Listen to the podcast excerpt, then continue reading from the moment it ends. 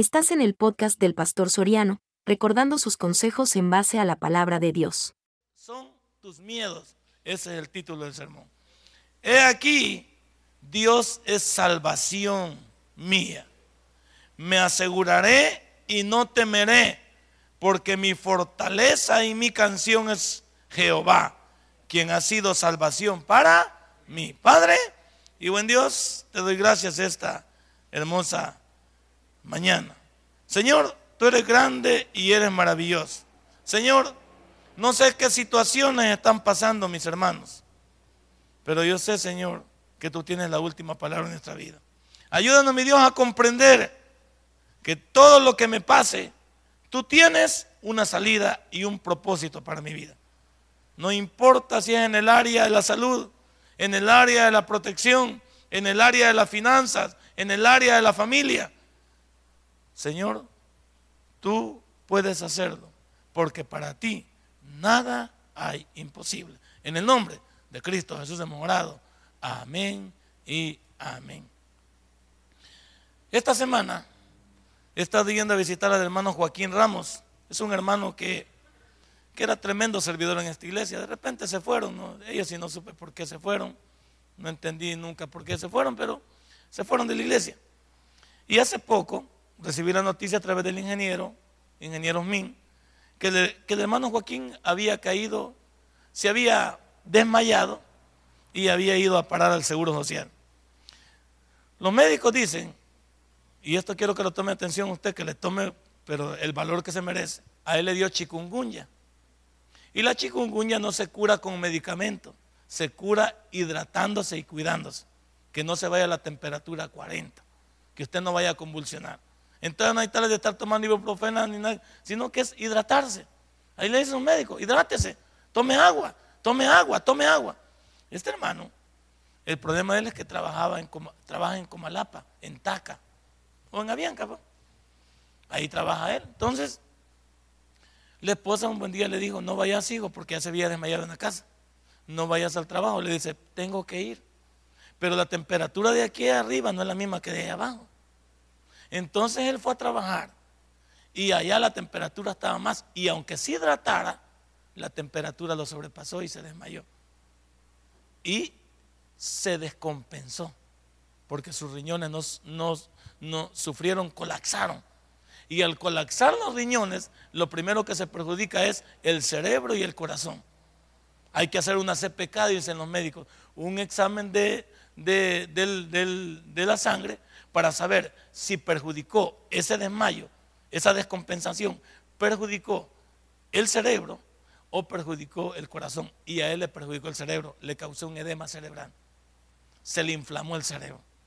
Entonces perdió control de todo. Y le causó una falla renal, una pequeña falla renal. Y usted sabe que cuando llega al 5% de todo su fortaleza de agua, llega al 5%, usted ya cae en una falla renal crónica. Pues él no cayó en eso, pero había que rehabilitarlo. Entonces perdió su memoria, perdió su movimiento de sus manos, perdió el movimiento de sus pies, y lo hemos estado yendo a ver y de a poco él se ha ido recuperando. O ya dijeron los médicos que lo van a dar de alta porque ya sus su, tratamiento terminó, ya, ya el cerebro se dio, pero van a quedar secuelas. Y una de las secuelas es que no puede hablar bien, porque su conexión del cerebro con su dicción no conecta bien. Y número dos, para él más no lo han puesto de pie y no saben si, si sus piernas van a funcionar. O va a requerir una terapia intensiva. Entonces esto toda la familia, pero ¿dónde quiero contar yo el miedo y dónde nacen mis sermones? El día jueves lo fui a visitar. Y yo había ido el martes, porque Tomasito me había dicho el, lunes que había ido a visitarlo y que estaba mal y no conocía a nadie. El martes fui yo y él me conoció. Incluso balbuceando me dice, pastor, me agarraba la mano y lo veía como llorando. Y yo le decía, no te preocupes, Dios tiene, Dios tiene un plan para ti, esto no es lo último, vamos a salir adelante. El jueves que llegué, él había cambiado todo. Lo hallé con una mirada perdida, como que si ya se iba, yo dije, quizás mi hermano me está diciendo salud, quizás me está, mi hermano está, no, había pasado algo. El que estaba a la par, los médicos habían dicho que este señor no pasaba de la, del fin de semana. Y cuando yo fui ese día, oí que el médico dijo a los familiares del que estaba a la par de él, este no pasa de esta semana. Así que vayan alistándose, porque él no va a pasar. Victorino, yo tomé el nombre de ella, se llama Victorino, se llamaba Victorino el Señor. Entonces él había escuchado quizás desde muy de mañana quejarse a, esta persona. Y la mente le comenzó a jugar una mala pasada. ¿Qué es el, miedo a la muerte? ¿Seré yo el próximo? Pues está viendo que alguien está muriendo y los médicos dicen, se vas a morir. Y el problema fue este. Cuando yo me retiré, en la noche le hablé al esposo y le digo, ¿cómo está que él? Viera cómo lo hallé, lo hallé peor, pero no sabe por qué. Me, porque se murió el de la par y él lo vio morir. Entonces se apoderó de él el temor me va a tocar a mí. Y entonces llega con la esposa y llegamos con el tema, hijo, ¿tenés confianza en Dios? No, te vas a morir, va, preparemos la caja. No, hay que, hijo, tú todavía estás joven, tienes que dar. Todavía Dios tiene planes para ti. El día de ayer me cuenta su esposa que ya estaba, ya comió, estaba mejor, ya se había fortalecido. Como dicen en mi pueblo, y el susto le había pasado. Ahora voy contigo, voy conmigo. ¿Cuáles son nuestros miedos? Todos tenemos miedo. Que me van a quitar el trabajo, que me va a dejar el marido. No, no, lo digo porque tenga marido, no. Digo, la mujer dice así, me va a dejar el marido, que me va a dejar mi... Sí, es que, que porque un mal pensado, tipo Leonor.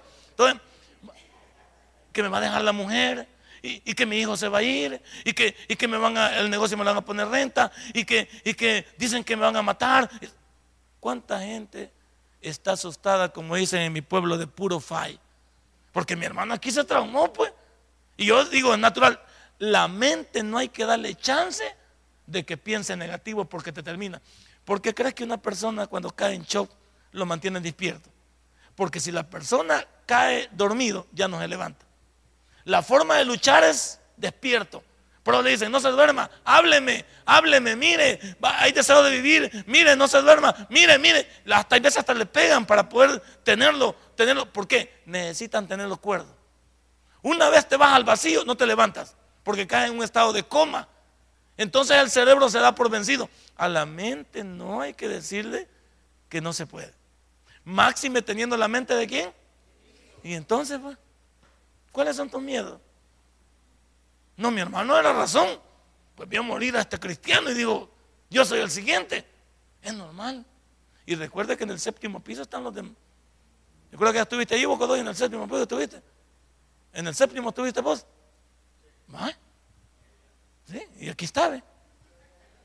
A Godoy le hemos trabado duro de matar. O sea, porque Godoy es. Si Godoy es un ejemplo de lucha, si le hemos comprado la caja como siete veces. Y lo que hemos tenido era, hay que ir a regresar. Y así debe de ser. El deseo sincero de querer vivir.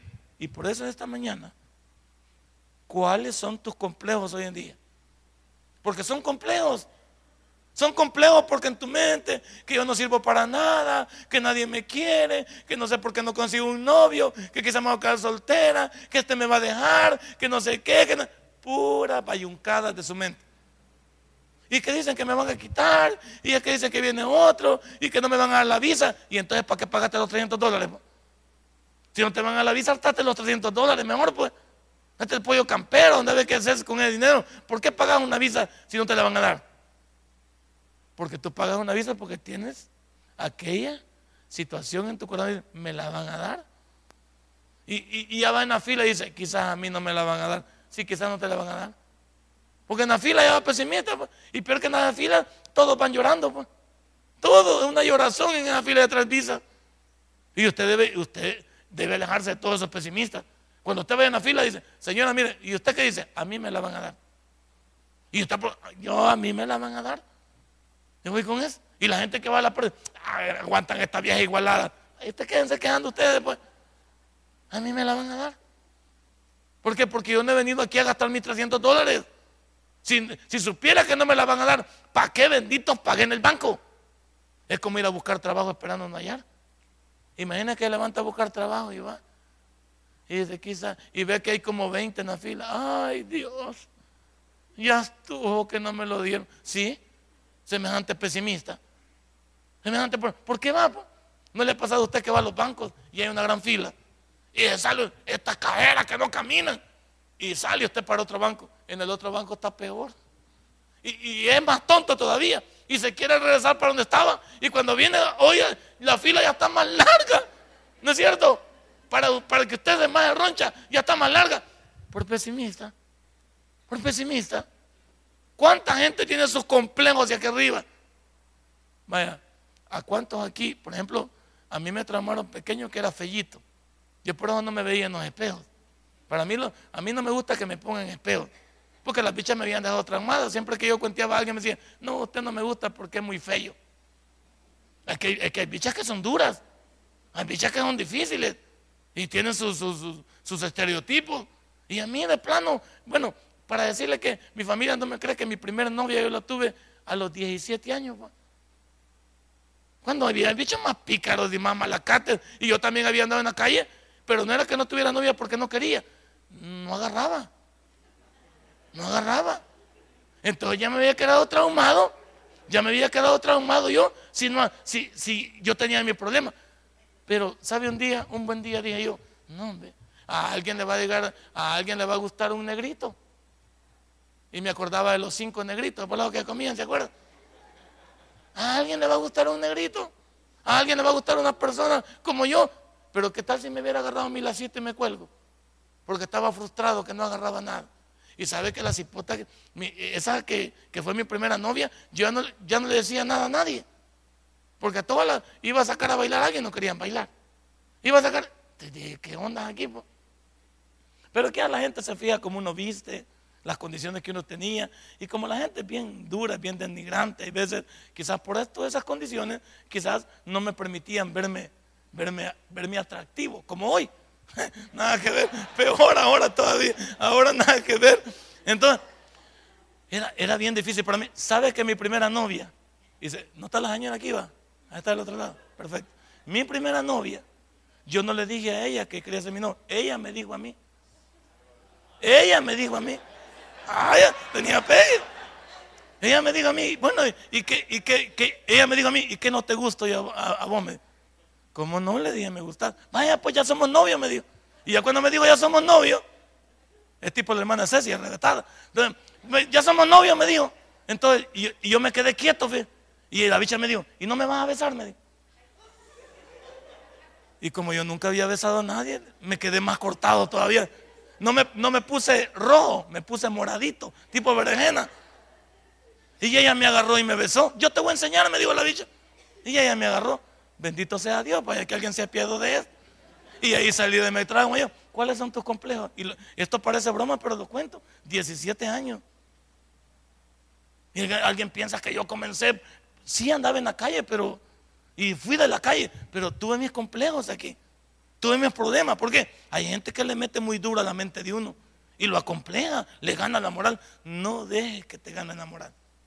Si alguien te gana la moral, ya te mató porque te quita tu identidad. Hay muchachos que no pueden superarse. Hay quienes que solo que le salga un barro ya, están, ya casi se mueren. Le sale unas espinillas. Esos bichos que le sale un chinchón te pega aquí, te fijado que le sale un gran volado que cae. Esas hipotas que tienen. ¿Cuál es tu problema? ¿Cuál es tu complejo? ¿Cuáles son tus temores? ¿Cuáles son tus dificultades? Muchas veces la fortaleza de uno, ¿dónde está? Dentro de uno. También en segundo lugar, ¿tú vives por lo que los demás dicen o vives por lo que tú crees que eres? Vaya buena pregunta. ¿va? ¿Tú vives por lo que los demás dicen o por lo que tú crees que tú eres? No hay mejor cosa en la vida. Y yo lo aprendí, pues después de esta mi situación lo aprendí, que uno debe saber quién es. Si tú no sabes quién eres, por eso te pasan llevando.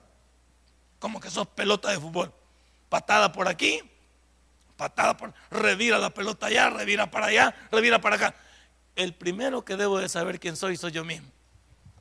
Y nadie me debe sacar de ahí, porque el último que debe de morir con Nelson Soriano es Nelson Soriano. Pero hay muchos problemas en la vida con muchos de ustedes que siendo cristianos, teniendo la mente de Cristo, eh, viniendo a una iglesia como esta y todavía son fatalistas y negativos. ¿Quién eres tú? Para comenzar, ¿quién soy yo? ¿Quién es usted? Si yo le preguntara quién es usted, ¿quién es usted? Usted es una hija de Dios. Es un hijo de Dios. Usted es una persona que ha venido y se ha puesto en las manos de Dios. Entonces usted tiene a alguien que pelea y lucha por usted. Pero el problema nuestro es que pensamos que estamos luchando solos. Pensamos que no podemos y hemos venido a la iglesia y no sabemos qué hacemos aquí. Y hay gente, incluso en el cristianismo, que nos va a ganar la moral, ¿sí o no? ¿Y qué estoy yendo a hacer a la iglesia, niña? Si usted no es nada. ¿Ya ha visto que hay señoras que corren ante la iglesia? Aquí han habido hermanos que corren hermanas y corren hermanos. No me deje ganar la moral. Así le digo a una señora yo, a una hermana, hermana, que no me la corran. Porque le pregunto al hijo, le digo, mira, ¿y por qué tu mamá no la veo aquí? Es que ahí pues, se puso a platicar con unas hermanas y unas hermanas le dan garabato. Y le dijeron a la hermana que, que, que por, qué, por qué se va para la central y viene aquí. Y pues hay gente que es metida, ¿no es cierto? No se le quede viendo. Entonces hay gente que es metida. Hay gente que está en ese, en ese, en ese su flanco. Y corre este tipo de gente. Y yo le digo, hermana, y le digo al, muchacho, que es un excelente muchacho. Para mí es uno de los mejores bichos que hay aquí. Y le digo, déjale a tu mamá, hombre, que no me deje dar garabato de estas viejas, hombre. Ahí digo yo vieja, digo todas las mujeres, por mi, sistema folclórico. Pero no es una ofensa. Digo, no tiene que no se deje, dile a tu mamá que no me deje dar garabato de estas viejas. Em, las hermanas, las hermanas corren a los hermanos. Usted no venga a esta iglesia, porque esta iglesia no sirve. ¿Y qué hace usted aquí entonces? Usted no venga a esta iglesia, porque en esta iglesia, va, para, va. Entonces, ¿qué hace usted? ¿Cuánta gente viene a la iglesia y, y saca, divide, cuenta lo malo? Cuenta lo que, cuenta lo que no sirve. ¿Por qué no contamos lo que Jesucristo ha hecho en la cruz del Calvario? Eso no lo podemos contar, sino que contamos a los bayuncadas. ¡Ey! No vivas por lo que los demás dicen. Y él le dice a esta hermana, hermana, que no me la corran, hombre. Quédese, hermana, véngase. Y ya no se una con esos perdedores. Cuando lleguen por ahí, dígale, cruz, cruz, dígale así. ¿Ah? Siempre anda su crucecita y póngale así, tipo vampiro. Eso significa váyase, ¿ve? Así le, eso significa váyase. ¿Cuántos de nosotros necesitamos? ¿Por qué? Porque tú no debes de vivir por lo que los demás dicen. Tú debes de vivir por lo que tú crees que tú eres y tú eres un hijo de Dios. No somos cualquier cosa. En tercer lugar, que nadie maneje tu vida, solo Dios, hombre. Mi vida no la maneja nadie más que Dios. Yo mis complejos los he votado, mis rencores los he votado, mis... No, yo ya no vivo de eso. Y ahora mi objetivo es vivir mi vida a plenitud y a todos hay que decirles lo mejor, ¿sí o no? Uno vive más tranquilo. Que Dios los bendiga, que Dios los acuerpe, que Dios los ayude, que Dios los estimule, que Dios los... No, es que eso debe ser. Y tú aprendes a vivir en paz y en tranquilidad. Tú aprendes a vivir en una, en una, en una... Cuando yo me cuesto dormir, yo no, no tengo problemas para dormir. Yo no tengo problemas de insomnio. Yo caigo dobladito. A mí me pueden sacar chineado. No pasa nada. Tengo problemas. Yo no, no yo cuando me quedo en mucha clavazón, sí. Cuando tengo muchos problemas y le doy mucha larga, hoy ya no. Hoy lo paso. Hoy le digo, Señor, tú eres mi, mi Salvador.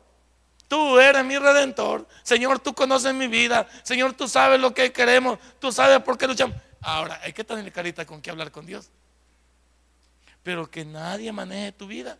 Hay gente, se ha fijado que hay gente que quiere manejar nuestra vida. Es esa gente que se mete y nosotros la escuchamos. Ya no, hombre, hay que escuchar a la gente si tiene algo bueno que decir.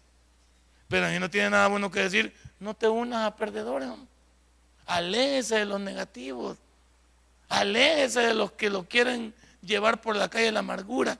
Aléjese por aquellos que solo basura le hablan. Aléjese de aquellos que le quieren tomar ventaja. Aléjese de aquellos que le quieren hacer daño. ¡Ey! Busquemos personas que sean de beneficio. O no se escogen las amistades así, Tomasito.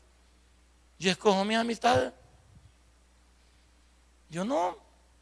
Incluso con los pastores. Yo escojo con quien a todos los saludo. Yo le bendiga, hermano. ¿Cómo está? Pero yo escojo mis hermanos más cercanos. Yo tengo pastores con los cuales sí. ¿Y hay quienes? No, ¿por qué? No considero así de verdad que que podamos ni yo ser de bendición para ellos ni ellos para mí. Porque yo tengo una cualidad, yo no puedo ser hipócrita. Yo no puedo ser hipócrita. Ay, ve, mi esposa me empuja eso. Es que vos es que no puedo ser hipócrita, amada, le digo.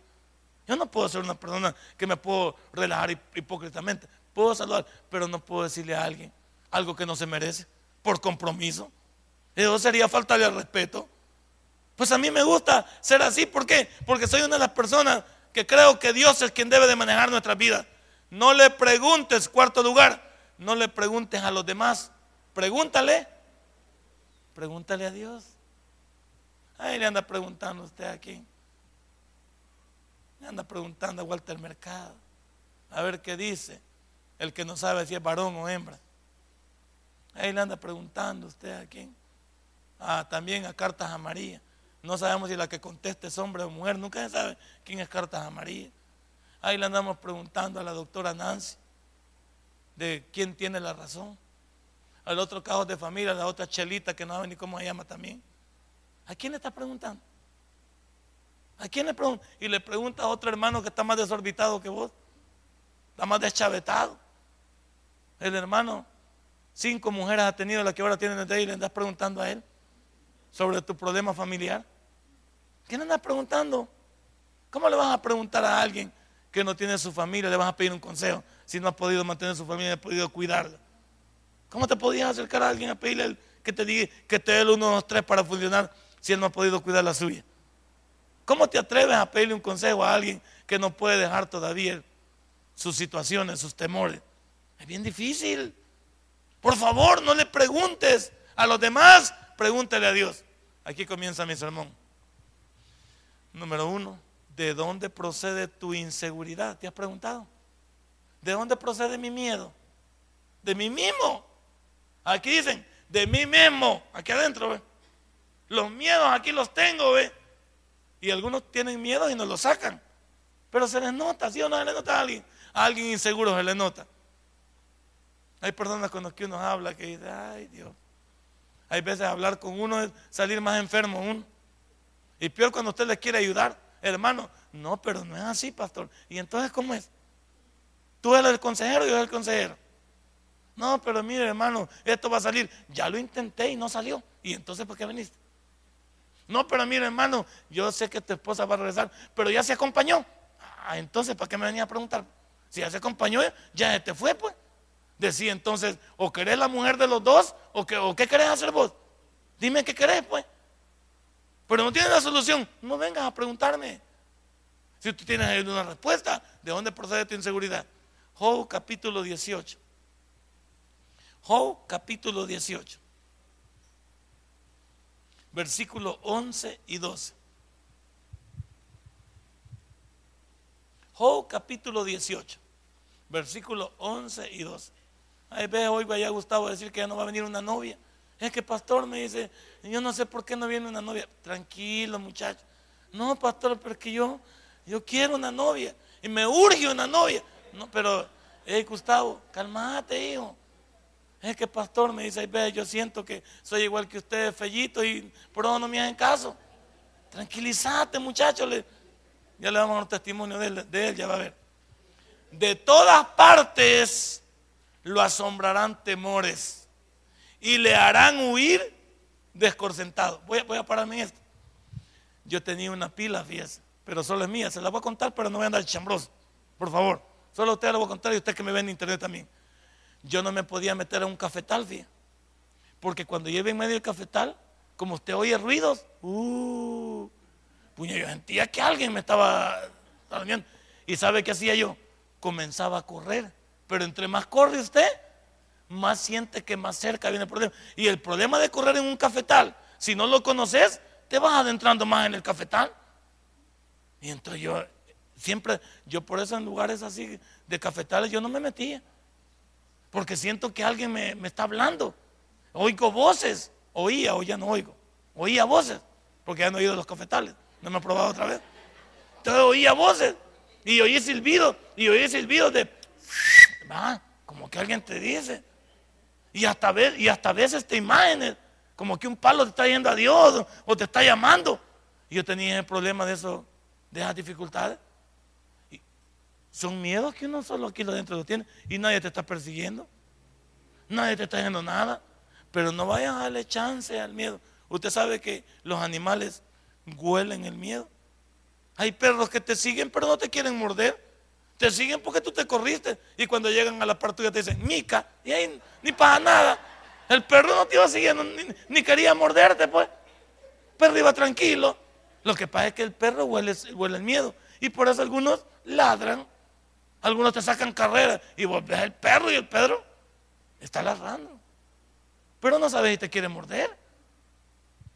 ¿Cuáles son tus miedos? Huyes desconcertado, dice, me acordé de, de lo que es huir desconcertado. Y el 12, serán gastadas de hambre sus fuerzas y a su lado estará preparado quebrantamiento. Es que cuando ya nos dimos por vencidos, solo nos queda llorar. De ahí nació el himno de Vicente Fernández, llorar y llorar, ¿se acuerdan?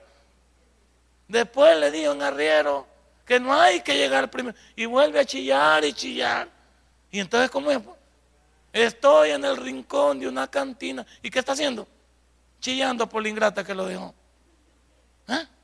¿Qué estamos haciendo? La mujer que, no, que no va a encontrar un hombre como ese. ¿Quién dice? Que me dejó fulano y la vida se me va. Va, imagínese, le va la vida a usted por semejante momia. ¿Que no puede conseguir algo? Yo diría que siempre en la vida hay algo mejor. Y si algo no es tuyo, que se vaya, algo mejor vendrá. ¿Sí o no? Pero dice, ¿quién sabe? Yo ya no puedo encontrar otro como este. ¿Otro malvado o qué? Siempre hay gente, siempre hay gente buena, siempre hay gente diferente, siempre, siempre hay que intentarlo. Algunos, sus temores no les permiten intentarlo en la vida. ¿Sabe por qué dicen? ¿Quién sabe más le podrido como el primero? ¿Verdad que ahí dicen? Algunos dicen, no, es que yo no, no agarro hombres porque el mío me salió como que era aguacate podrido. Me salió malo. Entonces, quién sabe si este me sale malo también. Abra este primero. Traiga un bisturí y lo primero a ver cómo está de adentro. ¿Cuántos de nosotros somos fatalistas? Pensamos que no podemos volver a levantar nuestra vida. ¿De dónde procede tu inseguridad? De adentro de ti. No hay peor cosa que no puedo conseguir trabajo, que a mí nadie me quiere, que yo no puedo, que las tablas no se me quedan, que los verbos tampoco. Eh, pesimismo. Pesimismo. Estamos llenos, todos nosotros estamos llenos de una sabiduría y una inteligencia bárbara. Pero como nunca lo hemos intentado, ¿sabe por qué nunca se ha aprendido las tablas de usted? Porque nunca lo ha intentado. Se metió en la cabeza que no, y que no, y que no. Y hasta la del uno le cuesta, ¿sí o no? Y la del 1 es toda cantidad multiplicada por 1 es esa misma cantidad. O sea, 1 por 1 es 1. 1 por 2 es el mismo 2. 1 por 3 es el mismo 3. Toda cantidad multiplicada por 0 es el mismo 0. Un millón por 0. Espérame, un millón por 0. Híjole, un millón por 0 tengo que hacer. ¿Cuántos números tengo que multiplicar? No, bobito. Toda cantidad multiplicada por 0 es. Por eso diga, yo soy 0. Así digo usted. Por eso yo soy cero. Porque no quiero yo intentarlo. Ese es el problema de muchos de nosotros. Nos ahogamos en un vaso de agua. Y, al multiplicar, te debías dar cuenta que es una sumatoria. Dos por uno, dos. Dos por dos, dos y dos, cuatro. Dos por tres, dos. Tres veces dos, seis. Dos por cuatro, ocho. Dos, dos, dos, dos, ocho. Dos por cinco, cinco veces dos, diez. Solo sumar. ¿Eh? tu complejo se fue. Ay, yo no sabía, fíjese. Porque eso no lo sabía, pastor. ¿Cuántos de nosotros nos enseñaron con rayitas? Era lo mejor. Pero como nunca quisimos llevar la rayita, uno decía, 7 y 7, 14. Pongo 4 y llevo 1. Yo ponía así siempre el 1. A alguien no le gusta. Ah, ¿Y cuánto llevaba vos por poner el 1, pamado? ¿Qué Uno. O pongo una rayita, llevo 1. O, o resto, vaya. 9 menos 9 es 0. Ahí no pasa nada. Pero si poniera 7 menos 9, tengo que prestarle una, una cantidad a esta, al número anterior, le presto una y me queda entonces 17. Menos 9, 8. Entonces digo yo, este ya no queda en valor de 7 y seguía, este queda en valor de 6. Y solo eso es. Le a dar una clase de matemáticas, todos quedan bien. Hermano, no había. Fácil. Fácil. Pero como los complejos aquí están, a mí las matemáticas, pastor, no me entran. Si nunca lo he intentado. Si nunca agarró las tablas. Si de solo verga le dio miedo, pues. ¿Dónde está tu complejo? ¿Dónde está tu complejo? Te cerraste que la matemática no era lo tuyo. Lo tuyo era chambriología. Eso sí era lo bueno. Esa era tu materia preferida. Pero no podías afinar otra cosa. Número dos, la salvación echa fuera tu temor. Si Dios viene a tu rescate, Él echa fuera tus temores. ¿Qué dice el Salmo 56, 11? Si Dios viene a tu rescate, echa fuera tus miedos. Si Dios está conmigo, ¿qué dice la Biblia? ¿Quién contra mí va? Pero solo el versículo me puedo. Si Cristo está conmigo, ¿quién contra mí? Y voy a buscar trabajo y digo, ya no encontré. ¿Y entonces para qué vas? Vas a cualquier lado. Cristo está conmigo. Él me manda y ya te decepcionaste. Al nomás entrar. Bueno, ¿está o no está? Porque Cristo no es un mentiroso. Y mire lo que dice 56, 11. En Dios he confiado. ¿Qué dice? ¿Eh? No temeré. ¿Qué puede hacerme el hombre? ¿Eh? Si nosotros estamos claros. Nosotros estamos claros, no es que somos, pero como muchos de nosotros tenemos nuestra mente puesta en los demás, en las circunstancias. Dicen que mañana va a haber paro. Ya, ya usted está pensando no ir a trabajar, fíjate. Dicen que mañana va a haber paro, ¿no? Dicen que viene un gran tsunami. Y nosotros estamos en el lado del, Pacífico, no, no, se levanta mucho de esto. El mar más caudaloso está del otro lado, que es el Atlántico. Por eso sufren allá los, los de Nicaragua, los de Honduras. Eso nos sirve de techo a nosotros, fíjate. Por eso no nos llega todo eso por acá. Y ni gracias le damos a Dios, que estamos en el Pacífico en el mar un poco más tranquilo. Entonces que viene un tsunami, dice usted. Y comienza a ir a, ir a comprar al súper y no tiene nada para comprar. Va a comprar su librita de, de arroz, su librita de azúcar, su librita de sal. Gran temeroso. Y no viene nada. ¿Sí o no? Es que dicen que va a llover. No vamos a ir al culto porque mira, va a llover. Y no ha llovido. Que no hay sombrías para venir al culto. Pero como todos somos pesimistas, Usted saca la, mano, una escupida le cae y piensa que ya llovió. Y ya llovió. Ya no vino. La florcita se va, se va a arrugar la florcita y viene. Y no el agua es buena para las flores. Y más que los que no se bañan. Ahí aproveche usted a bañarse. Solo traiga jabón. Entonces, ¿de dónde viene tu salvación? Y por último, porque ya nos agarró el tiempo, la constancia es la que nos mantiene sin temores. La constancia es hacer lo mismo y lo bueno siempre se repite, siempre se fortalece, siempre estamos haciéndolo. La constancia nos mantiene sin temores. Salmo 118, 6. La constancia nos mantiene sin temores, haciendo lo mismo Venga a su iglesia, lea su Biblia, tenga una vida de oración, tenga un testimonio, sírvale al Señor, venga a su iglesia, venga, acérquese a Dios, acérquese a Dios. Ahí está el Salmo 118, 6, que dice, Jehová está conmigo, no temeré lo que me pueda hacer el hombre. ¿va? Lo mismo. Dos versículos hablando de lo mismo, el 56, 11 y el 118, 6. Y no queremos, fíjate. Estamos más confiando en lo que dicen. Estamos más confiando en lo que los otros nos están hablando al oído. Y Dios, pues. Y Dios, pues. Si Dios tiene, es quien maneja los hilos del mundo. Él es soberano para decirnos hacia dónde pretendemos llegar. Esta mañana, cierre su Biblia. ¿Cómo se llamó el sermón? ¿Cómo se llama el sermón, siervo? ¿Cuáles son tus miedos? Si este mensaje ha impactado tu vida, puedes visitarnos y también puedes buscarnos en Facebook como Tabernáculo Ciudad Merliot. Sigue con nosotros con el siguiente podcast.